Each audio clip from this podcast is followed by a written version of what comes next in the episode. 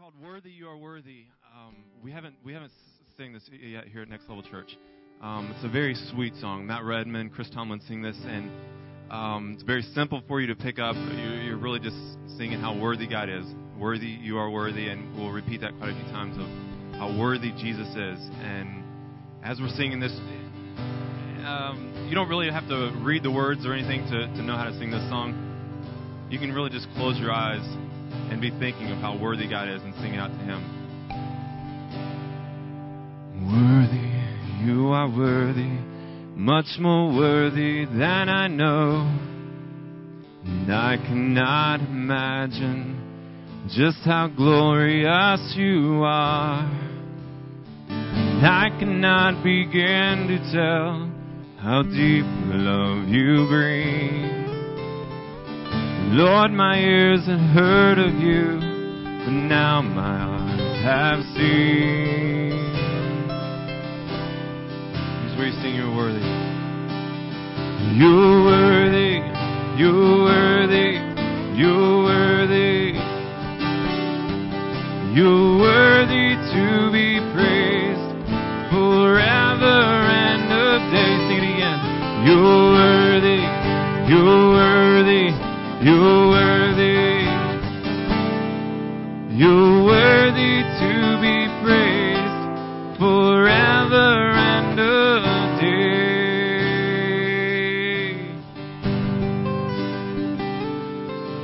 We're going to sing the next verse of it. It's glory, I give glory. Glory, I give glory to the one who saved my soul. You found me and you freed me from the shame that was my own. And I cannot begin to tell how merciful you've been. Oh Lord, my ears have heard of you, but now my eyes have seen. So you're worthy. You're worthy. You're worthy.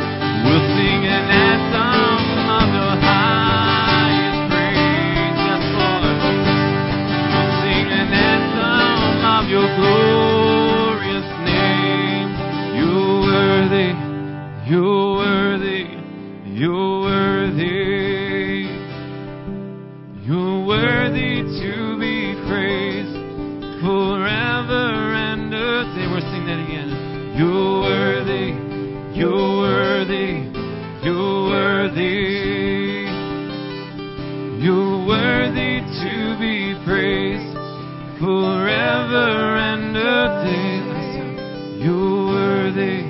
You're worthy. You're worthy.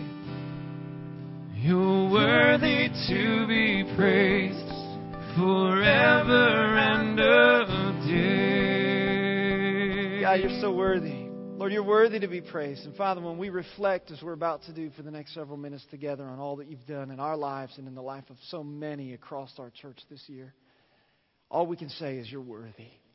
God, you're worthy to be praised forever and a day. Worthy. You're the one we're here to worship tonight. In Jesus' name, and all across the room, everybody said, Amen. Turn to three people, give them a high five, and tell them, Vision Night! Woohoo!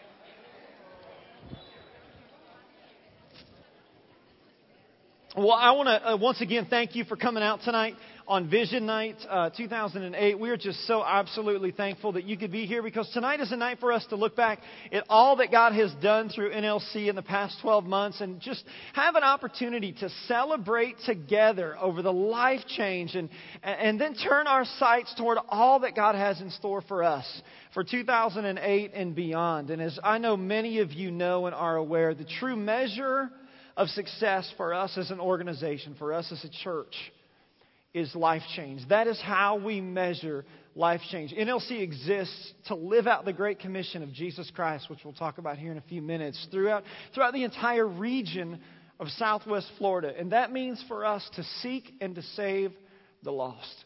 That's why we're here as a church. It always has been, and it always will be why we're here. We believe that the heartbeat of Jesus is lost people. We believe that with all of our heart. Jesus was, was talking in Luke chapter 15, and um, there were a whole bunch of people gathered around him. And I want us to actually take a look at this tonight because um, I want us to, to zero in on what Jesus has to say about this idea of, of finding what is lost. Luke 15, look what he says. He says, Now the tax collectors and sinners were all gathered around to hear Jesus. So here's all of this motley crew, all of these people who are kind of the not quite good enough, the bottom two uh, rungs on the totem pole in that culture. You got tax collectors and then you got sinners. And all of these guys are gathered around listening to Jesus.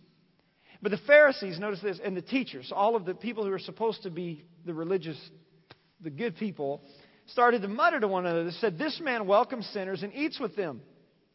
And in typical Jesus fashion, you got to love this, and you guys know who are around NLC. Uh, you know that for us, we love to tell stories. We love to use creativity and all of that. And we get that, our model from that is from Jesus.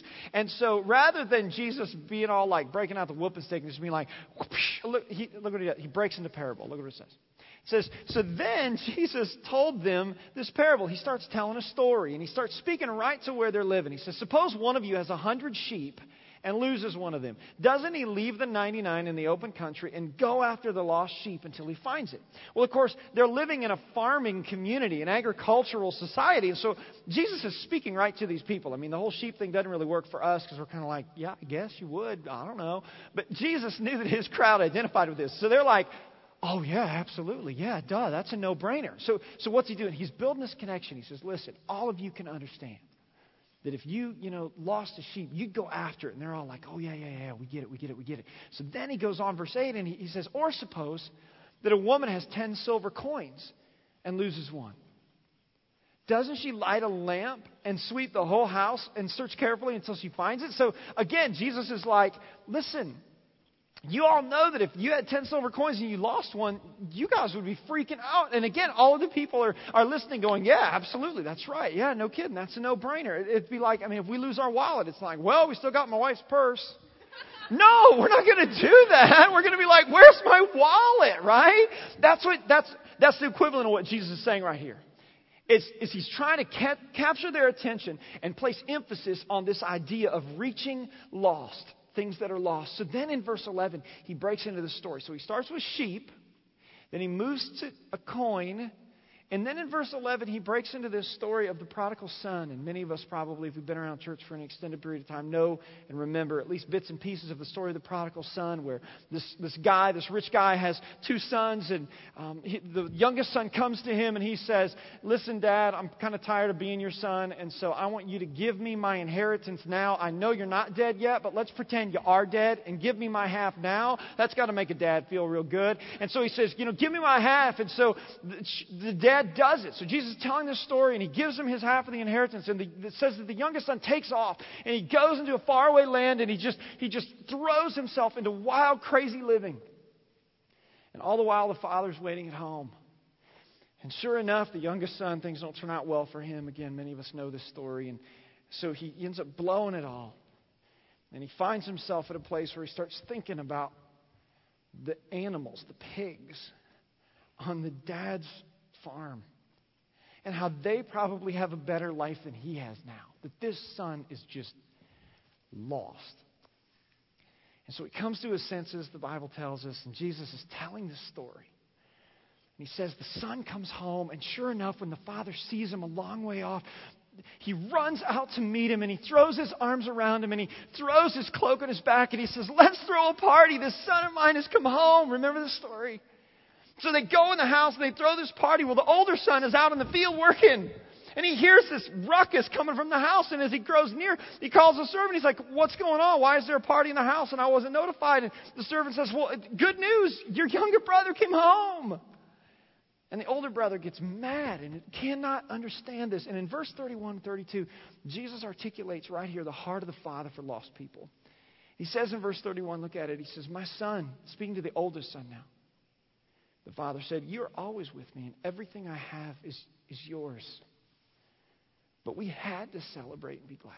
Because this brother of yours, look at the language Jesus chooses to use here. He was dead and now he's alive. He was lost. There's our word. Is now found. Now, again, put yourself in the, in the position of the, the people who are listening to Jesus teach that in that day. They're sitting there going, Lost sheep, cool. Lost coin, absolutely.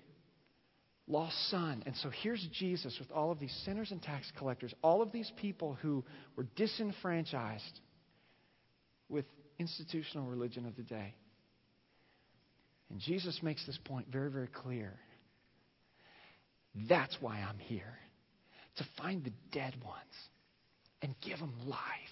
That's why I'm here to find the lost ones and help them be found in Christ. That's why I'm here. Jesus zeroes in on that, and I want you to know that's why we're here as a church. As, as Next Level Church, that's why we're here. When my wife and I moved here six years ago this month, it was this passion for lost people, disenfranchised, disconnected, disillusioned people that was the heartbeat and still is the heartbeat of Next Level Church. And I got to tell you, in the last 12 months, it's been amazing for me to hear so many stories of life change from across our church. I think of a, a single mom of three and another one on the way whose life is being changed. That she uh, started coming through, a, a, through her mother who invited her and then the grandkids, and they've been coming. And now all of a sudden, the grandma's husband, who I'm quoting now, hasn't been in church in 25 years, has started attending. And all of a sudden, this family, this lost, disconnected from God family, has found hope. I, I think about a 20 something who's a newly newlywed who had never stepped foot inside of a church before. And now she and her husband are involved. They've given their lives to Christ, and actually, her husband serves on one of our worship teams as a church. The entire family, her parents have been coming. It's crazy to think that what God has done, they found significance through our church, you guys. I think of another single 20 something um, young lady who was never involved in the life of a church before, who was disconnected from God completely until she moved to Southwest Florida a few years ago and found NLC. And she gave her life to Christ and now serves every single week, leading a small group in our kids' environments. It's amazing. She found purpose. I think of a, another single lady this year who was in her 40s who lost her job. And Next Level Church was there, and her connection group was there, supporting her, lifting her up. She found peace in the midst of the storm. I think of a teenager whose father passed away a few years ago who's finding purpose in his life by serving in the environments, not just here on Sunday mornings, but on Wednesday nights as well in our student ministry. Because of this church, he's found acceptance. See, these are stories of lost people who have been found. I, I think of a gentleman in the foyer who came up to me several weeks ago now, and he had a big thing of tobacco in his lip. And um, he shakes my hand. You could tell he was kind of nervous, you know. And he shakes my hand, and he goes, I just got to tell you, I've never been six weeks in a row to church in my life. Isn't that awesome? And he goes, Thanks for doing this. I'm like, Yeah, I'll let everybody know. See, guys, that's why we're here.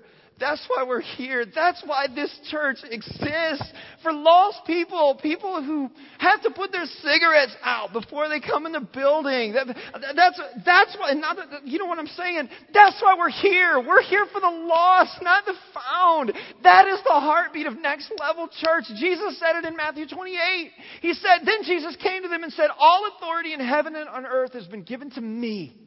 Therefore, go and make disciples or followers of Christ, people who are becoming like me, baptizing them in the name of the Father and the Son and the Holy Spirit, and teaching them to obey everything I've commanded. He says, That's what I want my people on earth to be about. That is the Great Commission that you and I would be so engaged in the life of Christ that we would take people who have been irreligious, disconnected, disenfranchised, disillusioned, lost people, and we would bring them into a place where they become followers of Christ, and then we would teach them everything that Jesus said to do with their life, and they would get on board with that. And look at what Jesus promised. He said, And surely I'm with you. If you'll give yourself to that I'll be with you. And then he continues his thought in Acts chapter 1. And he's getting ready to ascend into heaven after the resurrection. And he's got his followers there on this hillside. And he looks at all of them and look what he says. And he says, and, and more than just, I'll be with you, he says, you'll receive power. If you'll be about this, you'll receive power to do what? To be my witnesses in Jerusalem and in all Judea and Samaria and to the ends of the earth. He says, Listen, I'm going to empower you that if you'll dig into this lost people thing, I'm going to empower you. And you guys, that's what we've been experiencing for the last 12 months as a church. He said, I'll give you power to go to your Jerusalem, which is our southwest Florida, India, Samaria, which is other cultures, Judea is the nation, to the ends of the earth. He said, Listen, I'm going to be with that kind of people. I want to show up there. So we're a church with a vision. We're a church with a vision to reach unchurched and dechurched people of Southwest Florida in a relevant and life giving way. And I believe that God has given us a unique voice to reach the lost of our culture across our Jerusalem. And here's the great news, you guys. We've never been more positioned to impact our Jerusalem, Southwest Florida, than we are right now. Because of South Fort Myers High School, are you kidding me? This amazing facility. Here's the great news for us as we enter into 2008 and beyond. We don't need to, to put our emphasis right now on building a building for this campus. Instead, in 2008, we can begin to shift our focus and our attention to reaching out beyond South Fort Myers into the other communities that make up our Jerusalem all across Southwest Florida. And, and we'll get to all of that in a minute, but hang with me here. See, we're going to grow. We're going to continue to grow as a church. We're going to continue to reach lost people, not by building a building, but by reaching and building people together. But before we get into all of that, let's actually take a look back as to where we've been in the last, wow, six years since we moved here, five and a half years since we started our church. Okay, ready? A little um, uh, down memory lane. Here we go. The first Sunday was May the 12th, 2002. I'm the fat guy in the middle there. That's awesome. Fat man in a little coat. Sweet. Awesome. Um, see the guy in the blue shirt right here? Make sure you remember him. I'm going to talk about him later. There's Mike. Look at baby face Mike. Working it, brother. What up?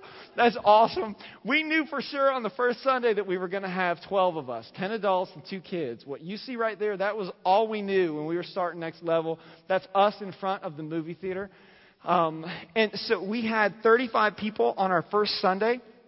There it is. Look at all the empty seats. Wow, that feels familiar.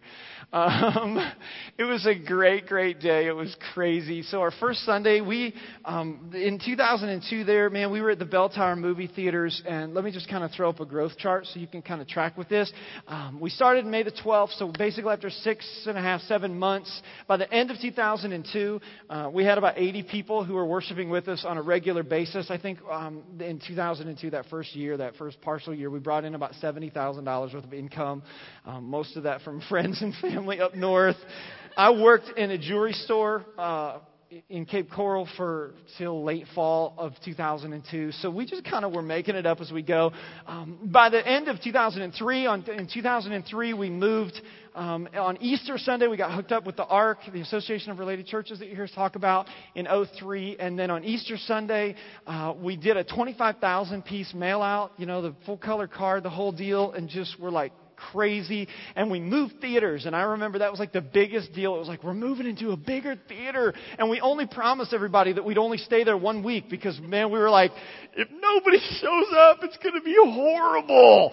So in 03, by the end of 03, we had moved uh, on Christmas Sunday of 2003. We moved into the largest movie theater, Theater One there at the bell tower, and that was like a huge day. We had 203 people in church, and I can remember thinking, "Yeah, we broke 200. Way to go! Wow, that's awesome."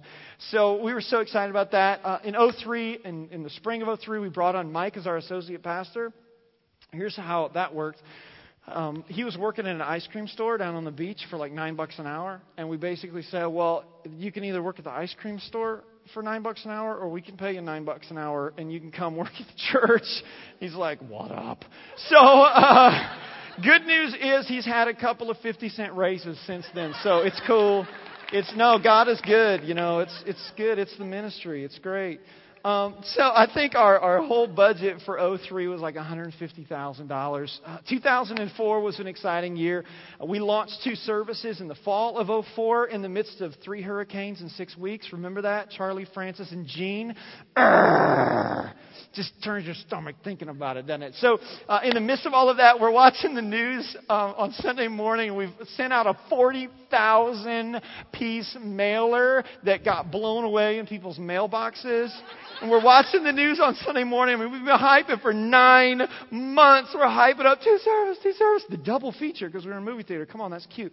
You know, the whole deal. And on the first Sunday, we turned on the news that morning when we got up and they're like, do not go out on the roads. We're like, do not say that. We're trying to advance the kingdom of God here. So, uh, 04 was an exciting thing. We moved into a thousand square feet of office space, which was great. The first couple of years of the offices were in our home, um, which is is a beautiful thing, especially with the small children and a baby and the whole deal. So I think our budget that year was like 225 grand. Um, in 2005, we were maxing out two services at the theater, and that was just um, a, fun year. In, in, June of that year, my friend Randy Bezet, who is pastor of church in Sarasota, uh, came down and spoke for us that summer. And I, he took Sarah and I to dinner, he and Amy, and they said, You guys got to get out of that movie theater. And we're like, No, man, it's cool. And he said, No, you have so much more potential. So you got to start praying right now that God is going to open a door for you. And we had no idea where we were going to go.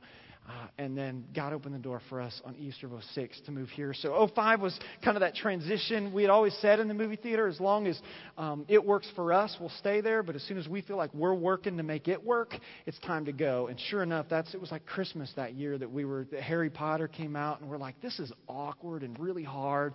So it was a great time to transition, and that's when God opened the door in 06, Easter of 06, for us to transition over here. It's hard to believe it's almost been two years since we moved into South. Um, and our attendance surged to 330 people.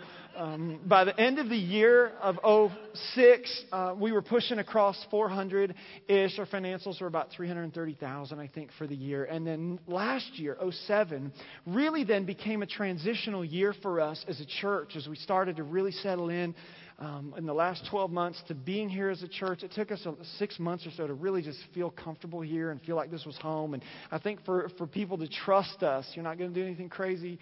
No. And then we decided to do a series called My Crappy Sex Life. no, we promised nothing crazy.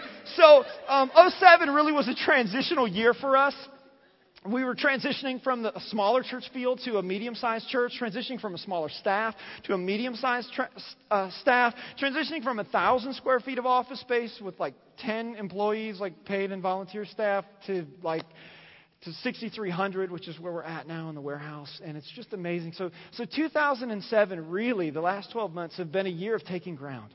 We have taken ground for God in the last 12 months. Check out some of the. Wait, wait, wait, go back to that last slide, Eric. I'm sorry. I want to make. Look at that big tall line. Of you love that. That's I love that.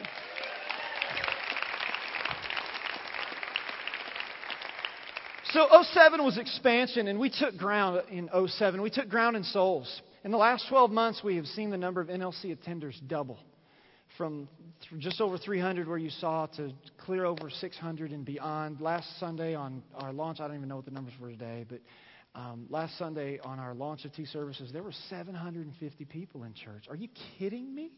That's, we had 106 kids last week. I looked at Marcy, our kids director, at our production meeting this week, and I'm like, Marcy, do you realize it took us nine months to break the 100 mark as a church? Do you realize that our kids' ministry is bigger than 80% of the churches in this country? That's pretty awesome, isn't it? Way to go. Let's reach families. I like that. Our youth ministry has doubled the last year, we've uh, our, our, our um, youth guy told us. We'll introduce him in a minute. I don't want to steal the thunder. Um, that we had a record number of young people, junior high and high school, come out on Wednesday night. Um, so, so amazing things are happening. We took ground. We had a hundred people, over a hundred people, fill out their connection cards in the last 12 months saying that they were either saying yes to a relationship with Jesus for the first time or a rededication to the Lord in their life in the last year. Over a hundred people. We took ground spiritually. Um, we did some amazing series in the last year that I'm so, so excited about the money thing. Of course, Crappy Sex Life, that was kind of like our first taste of national influence. And that was way crazy. We were on CNN over 20 times, 6 Thousand people downloaded messages from that series. I mean, just ridiculous. Fuel for Life, that was extreme. The baseball thing, that was fun. Um, I love shooting those intro videos from all over the country. So, spiritually, we have been able to put some real key factors in place. Um, Pastor Scott, Pastor Mike, and myself did a, an all day offsite a few months ago and basically said this We understand that Southwest Florida is a transient, transitional city, and lots of people are always moving in, moving out, moving in, moving out, that whole deal. So here's the question we asked. We did a whole day offsite with the three of us, and we basically said if we only have, let's say, two years, 104 Sundays, so to speak, to influence people's lives, what do they need to know? If we're just pretty much a stop on the train, so to speak, for people in their spiritual lives, because of the transientness of our city, then what are those things that need to be in their spiritual backpack, so to speak? So we kind of came up with a spiritual backpack strategy, and we said, here are the things that if every if a person attended all 104 Sundays over a two-year period of time, these are the principles, these are the concepts, these are the biblical ideas that we would want to make sure they had in their spiritual backpack, so that if and when God ever moved them on to another city or onto another opportunity in their life, they would be able to keep growing growing in the Lord with ever increasing consistency. What are those principles? And we knocked it out. And guys, listen to this. in 2008, this year, just with the preaching schedule on a content level that we've created from now until the end of the year, we're going to be able to put 70% of those spiritual concepts in our backpacks just on Sunday mornings. So we love it, man. We love taking ground spiritual. We love being strategic like that, positioning people for ever increasing spiritual growth in their life. We took ground and facility. Of course, we moved from a thousand square feet that was grossly gross to 6,300 square feet. We paid cash for the entire build out of that facility, which we'll talk more about that in a minute. We took ground in leadership in 2007. Structurally, we knew that in order for us to move into the kind of church that God would want us to be, we were going to have to revamp our structure to accommodate ministering to more people more effectively. And so we did that. We got in and we mixed it all up structurally, and, and, we are now structured in such a way that we can minister to on a staffing level several thousand people. And, and that's a that's huge. I was talking to one guy and he was saying uh, recently talking about our structure and he said bro you're way ahead of the curve on a structural level. He said we're they're church of about 1500 and he said we're still trying to make the changes that you guys have put in place in the last few months to position you to be able to impact large amounts of people more effectively. So we love being able to do that. Creativity, one of the, the benchmarks, I think, or the earmarks of, of Next Level Church is creativity and a lot of the creative, zany things that we do. Well, we kind of reached a place where we realized that there was a bottleneck in our creativity. And his name was Matt. And so we brought in a consultant in November, and he sat down with us over a long weekend, and he interviewed all of our staff and all of the people that are involved in the creative process, including me. And he basically, at the end of the weekend, said, Here's what you need to do to streamline your creative process because what you guys do is, is on the cutting edge of creativity in the body of Christ today. And we've got to, to make sure that that process stays streamlined. So we've overhauled that. That's a huge, huge uh, piece of ground that we took. We streamlined our core process that we've said, Listen, we cannot allow this thing that is moving forward with this kind of momentum to get bogged down and distracted in a lot of different areas. And so we've worked really, really hard to streamline our core process and our core priorities priorities. And we're going to be explaining more of that here in the next few months. As a staff, we took ground as a staff. I believe that we have a major league team on the field now. I believe that. Of course, I use baseball illustrations, and I believe that in the last 12 months, we've moved from being kind of a double A farm system church to like a triple A team. And I believe that we're very close to moving into the big league, so to speak. And so we have known that we have a responsibility to put a team on the field that has the ability to play at the big league level. And I think we've got that. I think about Mike Ash and Leanne and how amazing they are. Mike and Leanne, will you guys stand up? Uh, Leanne's back with the baby. Uh, Mike is right there.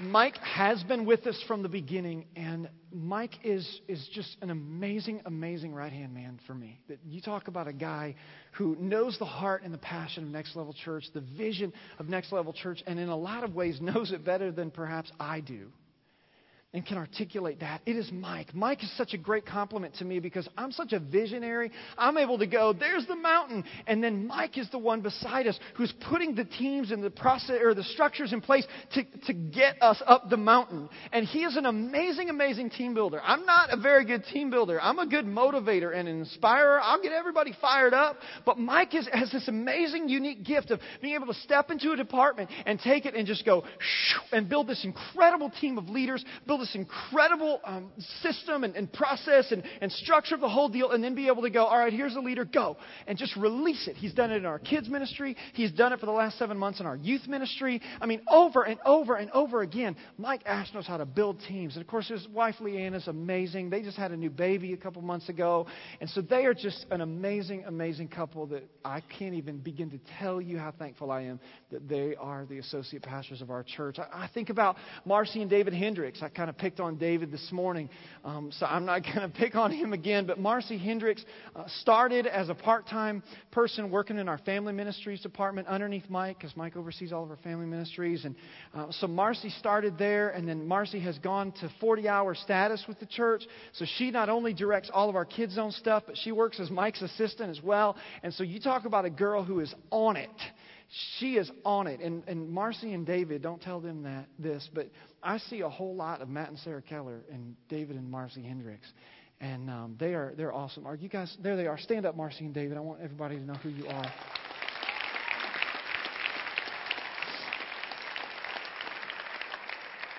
Another person that is a major league player on this team is my wife Sarah. And uh, stand up, baby.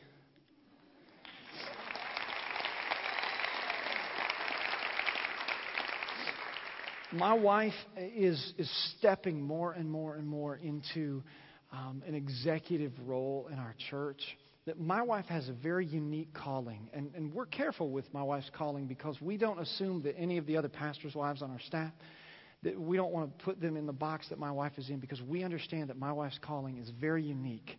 That she has felt since she was an early teenager that she was going to be, she was called by God to be a pastor's wife. And we take that call very, very seriously. And I can't even begin to tell you that, that all that Next Level is rests on not just my shoulders as a leader, but she is right there beside us. That she has a unique calling, and, and we're watching my wife step into this um, place of leadership and, and, and influence, and I believe that it won't be long within a few years that God will begin to use my wife, and she doesn't like this, but on a national level, because I think there are a whole bunch of other pastors' wives out there who are frustrated, feeling like they've hit a lid and that the church won't let them go any higher. And I think my wife is going to have a voice to be able to speak over so many pastors' wives and bring freedom to them. So she rocks.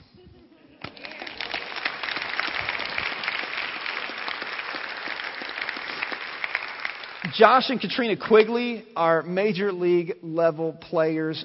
Quigs is over here. Stand up, Q. Um, is your wife here tonight? Oh, she's with the kids. Cool. Um, Quigsy and I go way back. We've known each other for 15 years, and uh, we used to go to youth camp together. And he was a counselor at this camp, and he'd during high school, and he would spend the, the weekend all summer long. He'd spend the weekend at my house, and so Quigs and I go way back, and it has been the coolest amount of circumstances to see God bring them here and put them on our team last February. And this guy, you talk about a guy who is a jack of all trades. This guy gets it. And when we hired him in February, he came into my office and he sat down and he goes, "Bro, I know you, and I know what you." You want on a production level. He's a production guy. And he goes, In order for us to get there, you're going to have to trust me. And I'm like, How much is that going to cost? so you'll see that in a minute. Um, only to say this.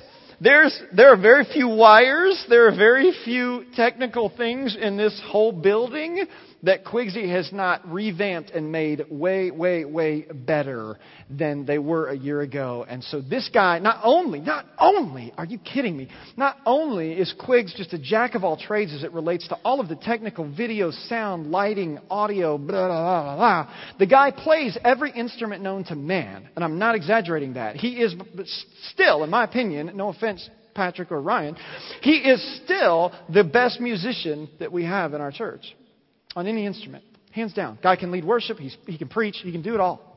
This guy's awesome. But he willingly stands to the back and prefers all of these other guys in our worship ministry and production ministry to let them take forward front stage. It's amazing, amazing. And the guy is a huge pastor.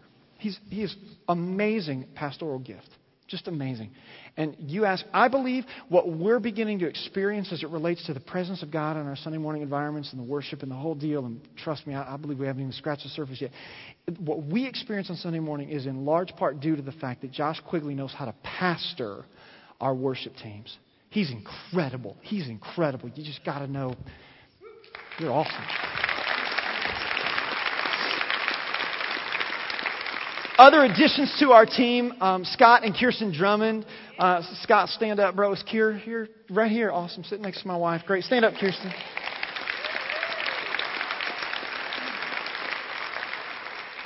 Pastor Scott resigned his church. He was a senior pastor for 11 years, resigned his church last summer, joined the team as our executive pastor. And Scott really brings a pastoral strength and rounds out the executive team of my wife, myself, Mike, and Scott uh, uh, of our church. I mean, you talk about a guy who, who adds pastoral strength to this whole deal.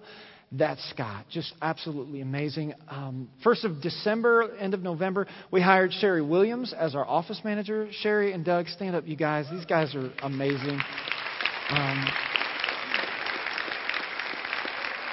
Doug and Sherry have ministry experience and, and know what it is um, to be this guy, know what it is to wear the target on their shirt um, and be the guy that takes the shots. And, and Doug and Sherry get ministry and they get what it means to reach lost people. And we are so blessed to have Sherry working in our office full time. She's amazing. And then the newest addition to our team as of January 1st uh, is Will Hutcherson.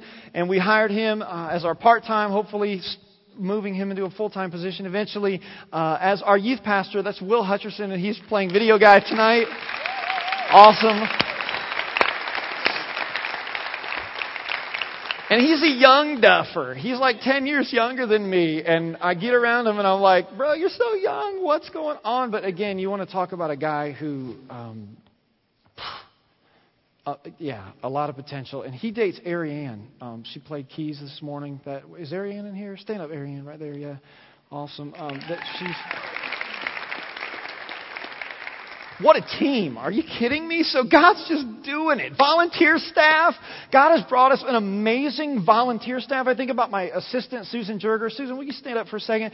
This is the, the girl that volunteers 20 or 30 hours a week to just lighten my load. She feels called to the vision of NLC. She's called to lift up my hands, make me a better leader, a better pastor, make me more effective. She's just amazing. Erin Antilia, um, stand up, Erin. She is my wife's volunteer assistant. And um, again, just someone who comes alongside of my wife and, and lifts up her arms. She's getting married in April. Way to go. Woohoo. Uh, that's awesome. Catherine Koval serves on a volunteer staff level for us. Catherine, where are you? Stand up, Catherine. Awesome. Yes. She, you got to know who these people are because these are the people that are making it all happen. I'm just the guy up here being funny. These guys are the ones who are making it happen.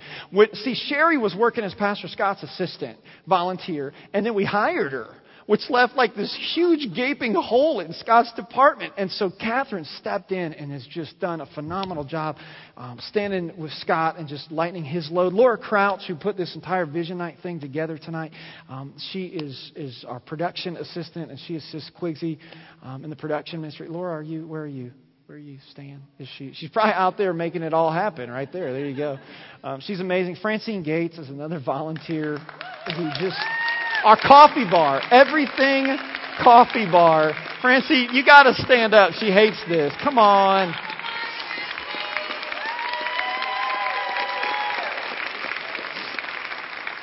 So God's given us a major league team. I think about our board of directors. Financially, we knew 2007 was going to be a year of transition financially, that we were headed for the bigs, uh, the big leagues. And so our board of directors has been working their tails off for the last several months to, to prepare us and to get our finances to a place where we can just move forward with just clarity and efficiency and effectiveness financially like we never have before. Board members John and Lisa Goodnight, you guys are rock stars. Stand up, you guys, of NLC. Just amazing.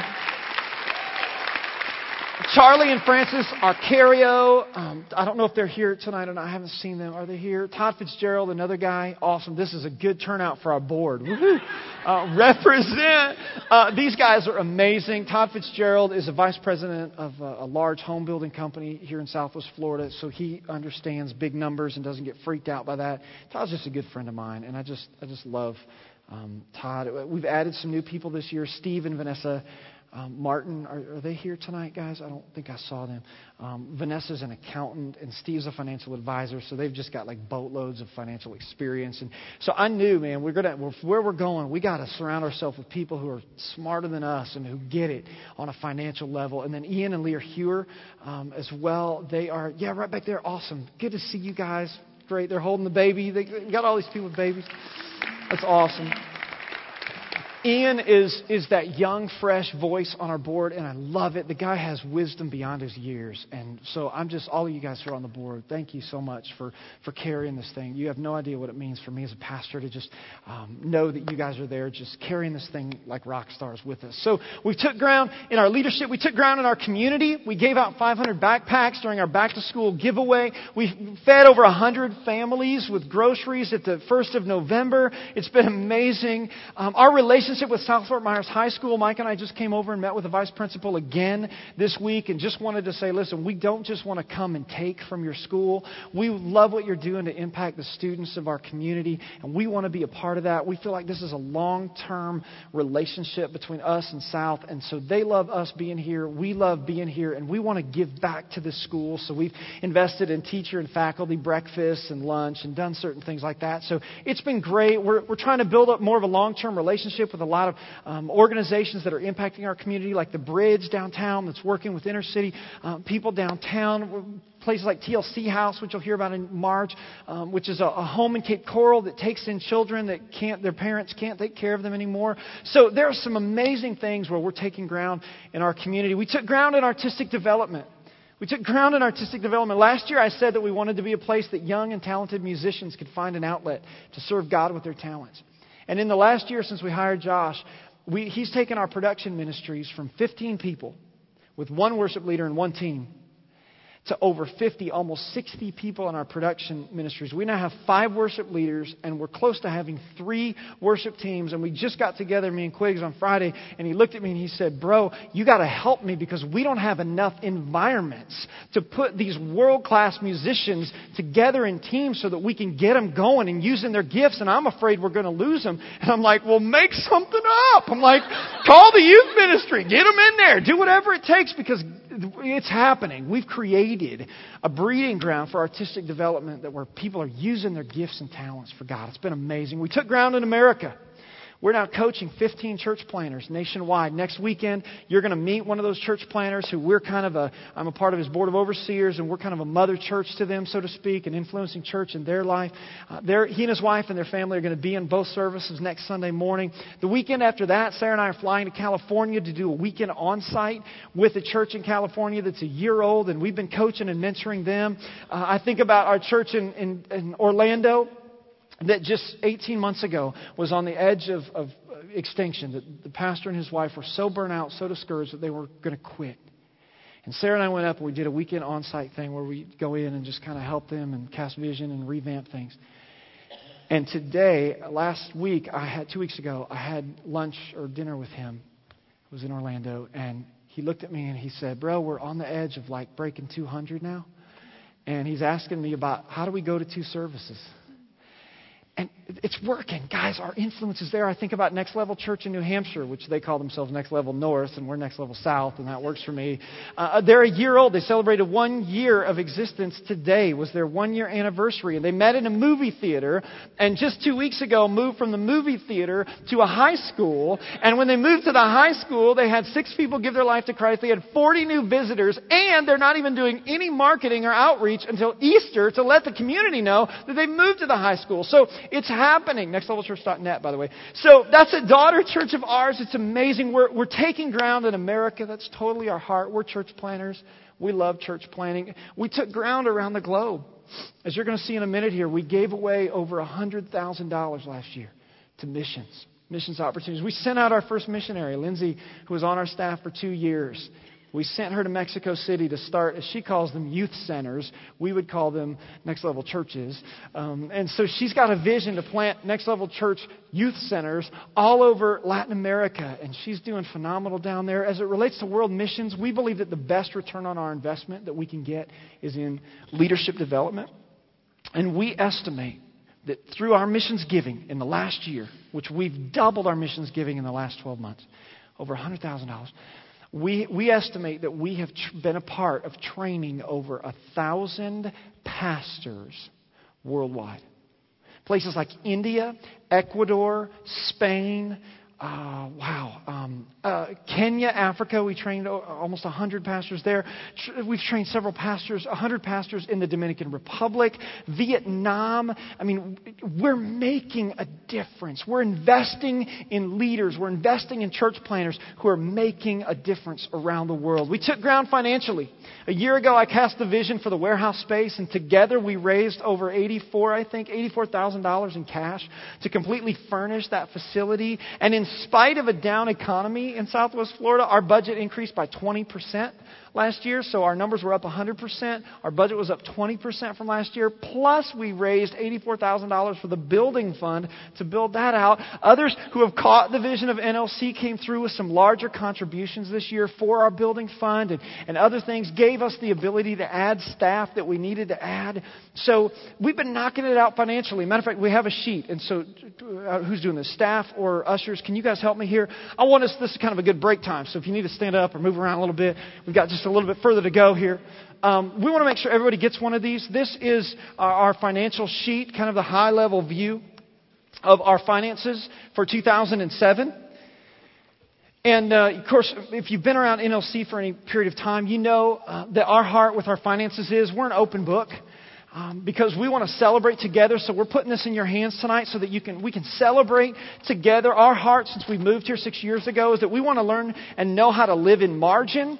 Um, we didn't go into debt to plant our church, and a lot of church planters do that. They go into tens of thousands of dollars worth of debt to do to plant a church. We didn't do that. We've never been in debt as a church, and in fact, we're on the other side of debt, which we love. We love having margin. Pastors under pressure pressure people, and we never, never, never want to be pastors under pressure who are pressuring people. We've never been late on a payment that we've made. Never. So, so financially, we are so excited. Um, does everybody have one? Okay, awesome. Then we'll kind of roll through some of this. Some of, most of it's self-explanatory. Notice on an income level for missions, 123,000, 12.8%. We designated as a board a year ago that we would give 11%, not just tithe 10%, but we would give 11% to missions and faith, that God would increase our finances, and holy smokes, He has. And then other people have designated the, the other 1.8% there would be other you know, individual designations for missions. That's that. Building fund, you can see there 84,000. Um, that's for the warehouse. You guys stepped up and delivered. And then we had other people who came alongside in years past who, who um, were able to carry that. So, again, we were able to build out the warehouse completely debt free, which is just awesome.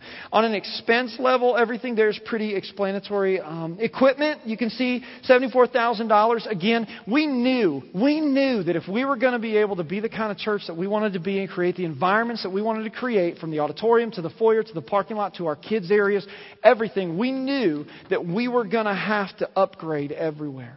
So in the last year, we have upgraded in our kid zones. We have upgraded our technology. We've, we've upgraded our, um, our computer systems, our projectors. We hung the projectors. Anybody notice that a few months ago? Um, the school let us hang the projectors, including the one that shoots on the back wall so that I can see it. They love that. All we do is we let them use it, and they're like, oh, that's great. So we're able to hang our projectors. Just amazing stuff. So, so over and over and over again, soundboard monitors, these little, where are they at? Um, oh, okay, they cleared them. There's those little things, and the guys are wearing the earphones and the deal and the drummer and the big and the ears and the thing. That's, trust me, that is so great. And again, this is all the little stuff that for us is just average church going people. We're like, check it out, the drummer's wearing headphones. Cool. You know what that means? It means the stage is quieter so it can be not as loud out there. And so, I mean, just, you name it, we've had to upgrade. And, and again, we're starting to really see the benefit of all of this. So that's the equipment side of things. Missions, you can see 117,000. Wow, that is more than double what we were able to give away in 2006.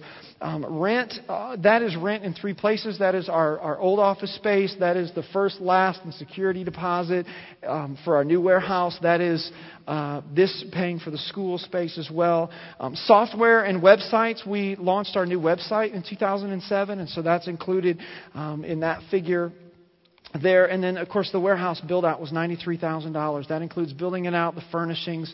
And again, we were able to do that debt free, you guys. So you can see that, in 2007, God allowed us to, to make a huge impact financially. I believe that we made a huge impact with the money that we had. And I want you to know that we, it is our heart's desire to be found trustworthy as it relates to finances. And we know that there are a hundred places where we can give our charitable giving as Americans. But we are firmly convinced at Next Level Church that a dollar here invested here is invested into good soil where we can see over a thousand pastors trained globally, where we can see impact across our community, across our nation, and around the world. So, that financial sheet, you can take that with you. Take a look at that. So, what does taking ground quickly look like for us as a church in 2008 and beyond? Well, number one, it starts with a strategy to reach Southwest Florida. And the truth is, the vision of Next Level Church has never been about, reach, about one church in one location in one part of, of Southwest Florida. For, for six, months, six years ago, when we moved here, our heart was for the entire region. And when we say entire region, we're thinking in terms of a 90 mile radius from as far north as Port Charlotte, you can see it there, as far south as Marco Island, and everything in between. We believe this is our Jerusalem, you guys. This is what we want to reach. But here's the thing where we are right now is right here. Look at this. Boom, go ahead. NLC, that's uh, Fort Myers High, that's us right there. And it is impossible to think that one church in one location with one campus could reach all of the 1.3 million people in five counties of Collier, Charlotte, Hendry, Glades, and Lee counties. It's crazy for us to think that one campus is going to get it done. And six years ago when we moved here, we had a vision for the region, but we didn't even realize that technology would give us the ability to impact that. So what's going to happen in 2008? In 2008, we're getting aggressive about our strategy to, to move out into reaching the other communities, of bringing next level church to the other communities of Southwest Florida. So here's what we dream of. This is the vision of NLC. You want to know where we're going? You want to know where our focus and priority is? Uh, we dream of being one church in 10 locations. One church in 10 locations.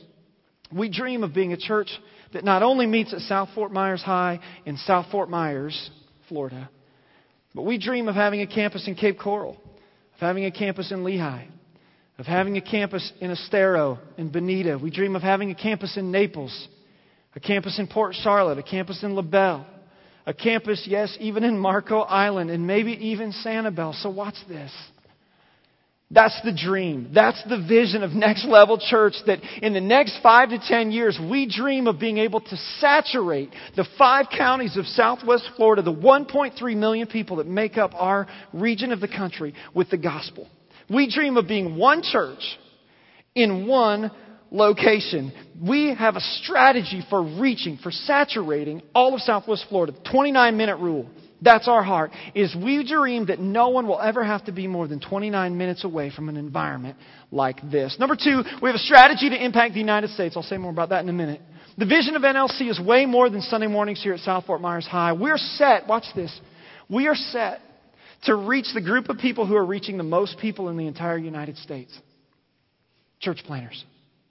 Every major research company in America is still saying that the most effective form of evangelism in the United States of America today is church planting. Well, guess what? We've learned a lot about church planting. And so God is positioning us as a church to have this voice of influence to the nation, to the group of people, church planters, who are making the greatest impact on reaching lost people across our country. Do you realize that we are now one of the largest and longest running portable churches in the country? How awesome is that? And we're going to try and do it in 10 locations. Bring it! Love that. So, church planting, we're on the edge of a book deal. You've heard me talk about this. We wrote a book called Up the Middle, and um, we need you guys to pray because next Monday, a week from tomorrow, February 4th, um, the publishers, it's went through the first two rounds of editorial review, and they like it. A major publisher, one of the top five Christian publishers in the country is looking at it out of Nashville. And it's supposed to go before their editorial review board on Monday, February 4th. So you totally got to pray for that. And then if it passes the editorial review board, then February 11th, the next Monday, it will go before the publishing board. And if they like it on February the 11th, we're in. And suddenly we have a voice to literally impact thousands of church planters across the country and around the world. We're working on a residency program with the ARC, where church planters would come and spend 12 weeks with us, doing church here with us. Before they go to their city and plant their church, that they would come here. And so we dream of a fully functioning residency program where two times a year, 10 to 12 church planters would come and residence with us for 12 weeks and walk through a church planting track. And then we would send them out. So think of that. In the next 10 to 15 years, it's possible for us to, to be a part, be a major lead influencer in planting 200 churches. And if each one of those 200 churches reaches 500 people average, which if we do the residency right, they should be able to do that, that would be 100,000 people across the country that you and I would be a part of reaching and impacting. This year, uh, in August, the first weekend of August, we're hosting a 200 or less event for about a dozen church planters and their wives who are on the front lines pastoring churches of 200 or less, who are working their tails off trying to get their church plant going. Again, we, we know what it's like to be that. And my wife and I committed from the day we started our church, we said, if God would ever give us the ability, we want to help other church planters so that they never have to experience the loneliness and the heartache and, and, the hardship that we had to go through in starting our church. So, what we're trying to do is we're planning an event first week of August where those 12 couples will come here for a weekend. We're putting them up at the beach. They're going to hang out, get to know each other, and then they have all access to us because what we remember about being a church that was smaller like that is that what you want most of all is access to churches who are a step or two ahead of you. And so we're just going to come in and just be wide open with them and say, look, whatever you see, whatever you want, whatever, whatever we can do, they're going to be able to meet with our staff, meet with our leaders, so that they can just take as much information from us and then and have a great weekend on the beach. Nice. And then go back to their city and implement it. So we're planning to do that. So we're making it a difference. We're, we have a strategy to impact the United States. So, so what does that mean for all of us? It means this. In 2007, that was a year of transition. I believe that 2008 for Next Level Church is going to be a year of exp- expansion. 2008 is the developmental year for this multi campus strategy. We believe it's realistic that we could launch our second location by January of 2009. We think that in the next 12 months we can make this thing happen. And we're going to be working our tails off to, to make what happens here on Sunday mornings reproducible to be able to happen in another location in 12 months. The good news is there are hundreds of churches. In fact, there are actually over a thousand churches right now that are doing what we're talking about doing. So this is not something that's not being done across the country. That the multi site strategy for church growth and impacting a whole region of the country is being done. So we're able to glean from them and learn from them. Um, Uh, what we need to know about that is we've made Mike Ash our director of campus development. So, in, in, the midst of all that he's doing with our family ministries and overseeing all of our children and youth ministries and all of that, birth through 12th grade, Mike is also stepping up to become our director of campus development. And so, Mike is going to be on that research train, just driving it hard, getting us in a position where we can launch a next level church environment just like this in January of next year, we plan on launching live video. It's called iMag Image Magnification here in, at the South Fort Myers campus next fall. So we're developing a video and production team. So basically, what that means is, and you've seen this done before, whatever's happening here is going to be happening up there. So you'll be able to, to see a closer, tighter shot of whatever's happening here during worship or during the preaching or any of that. It'll be happening up there as long as with the slides and the whole deal. Because although this room is amazing, when you get to the back third of this room, you start to lose some of the, the visual effect. And so the videos will begin to set us up. The live iMag will set us up so that people all the way in the back of the room will be able to see that as well as then begin to prepare us for a multi site strategy. If that makes sense, say yes. Talking fast because I got to talk fast. Um, so picture this with me. Here's what this means because for some of us we're going, wait, bro, I don't understand. Multi- how do we do this? Here's what it will mean.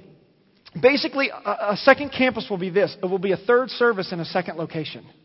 And so God willing, we're going to find a place where, where we're going to be able to come in and, and set up everything that we do just like this. So all of our, our, worship will be live. There'll be a live campus pastor, live announcements, the whole deal. All of our kids zones will be exactly the same. Kids curriculum, exactly the same. Coffee, foyer, donuts, the whole deal. Everything will look and feel exactly like a next level church environment. It'll be exactly the same thing. It'll just be in another city. It'll just be in another location. And then during the intro video for the message, then a screen will drop or whatever the case will be, and then boom, by video, you'll have the same great preaching you've become accustomed to. So it's going to be awesome. And again, I know what you're thinking. You're going, well, I don't know, would that work? I don't know if I'd like the video and the thing. You know what? We do this every single night and we don't think a thing about it. We let guys on the news talk to us by video and they're not really there.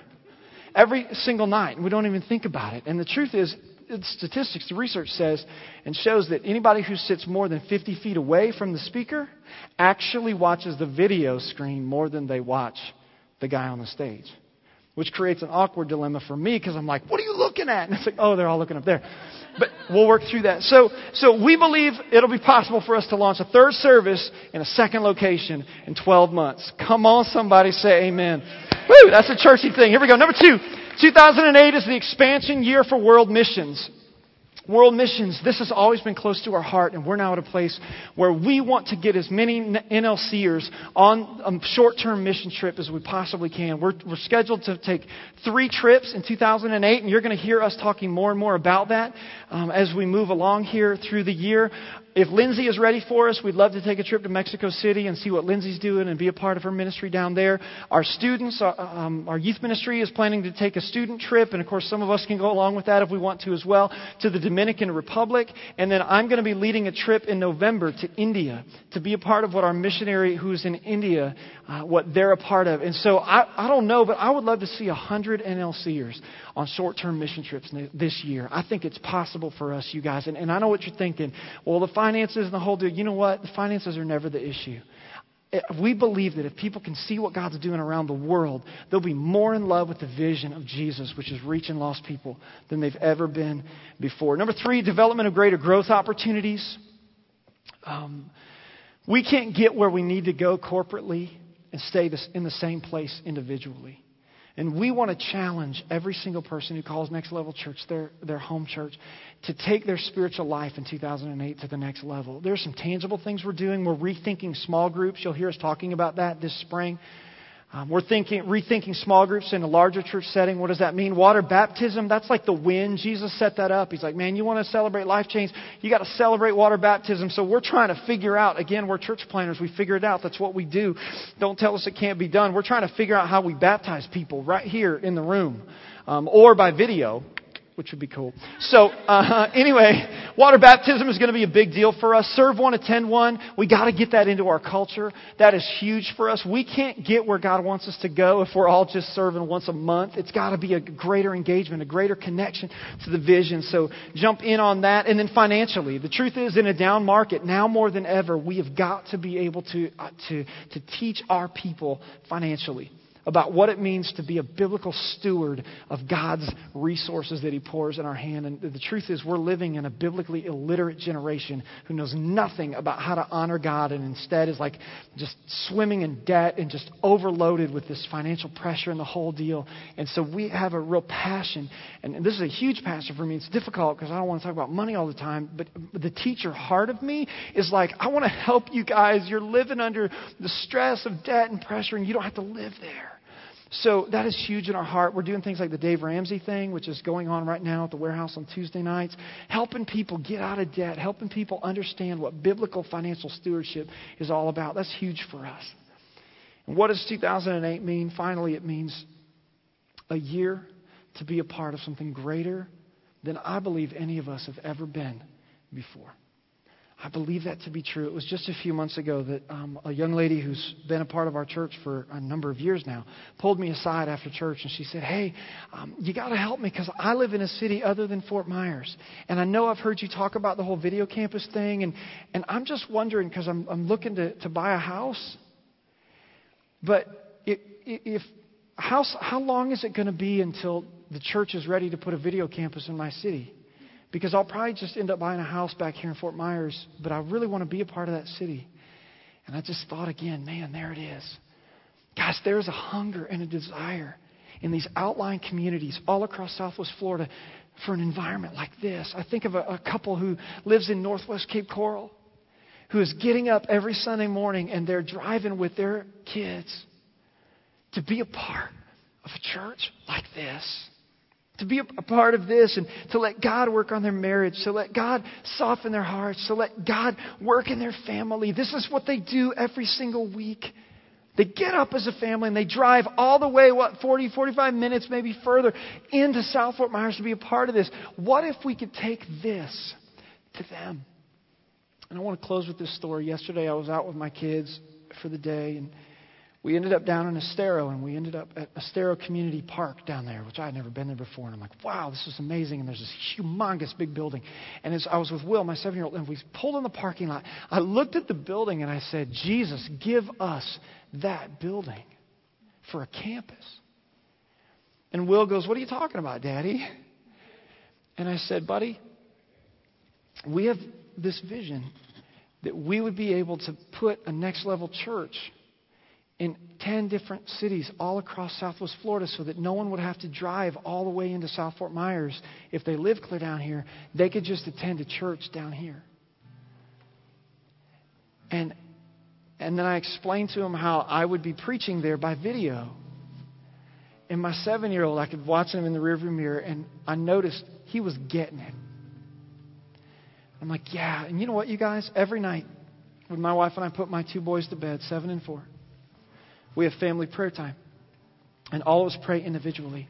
And very seldom is there ever a night that we're praying together as a family that my kids, my seven year old and four year old, don't thank Jesus for Next Level Church. You know why? Because they get it. They get that they're a part of something greater than themselves. They understood that they helped start this. They understand what it means to go to two services, and it's not just an inconvenience to them because they have to be at church longer. No, they understand. We asked them one night, we're like, Do you guys know why we we're going to two services? And they said, Yeah, so more people can hear about Jesus. They get it. They get it.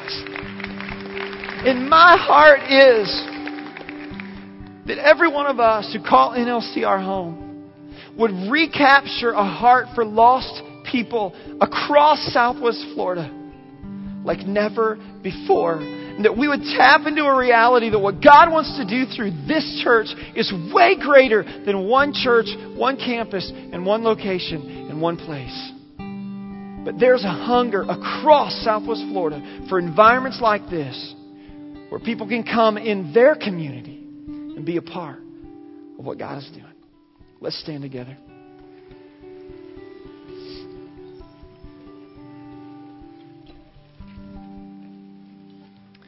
Heavenly Father, thank you.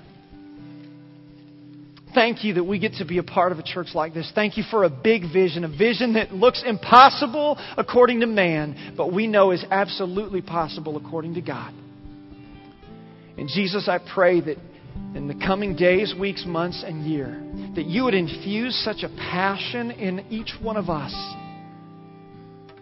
to reach lost people like we never have before. That we would be able to go from this place into the outlying communities across Southwest Florida and see a lighthouse, see a post for you raised up where people can come, like so many stories we heard about tonight, and connect with you and find life and joy and peace and acceptance and love.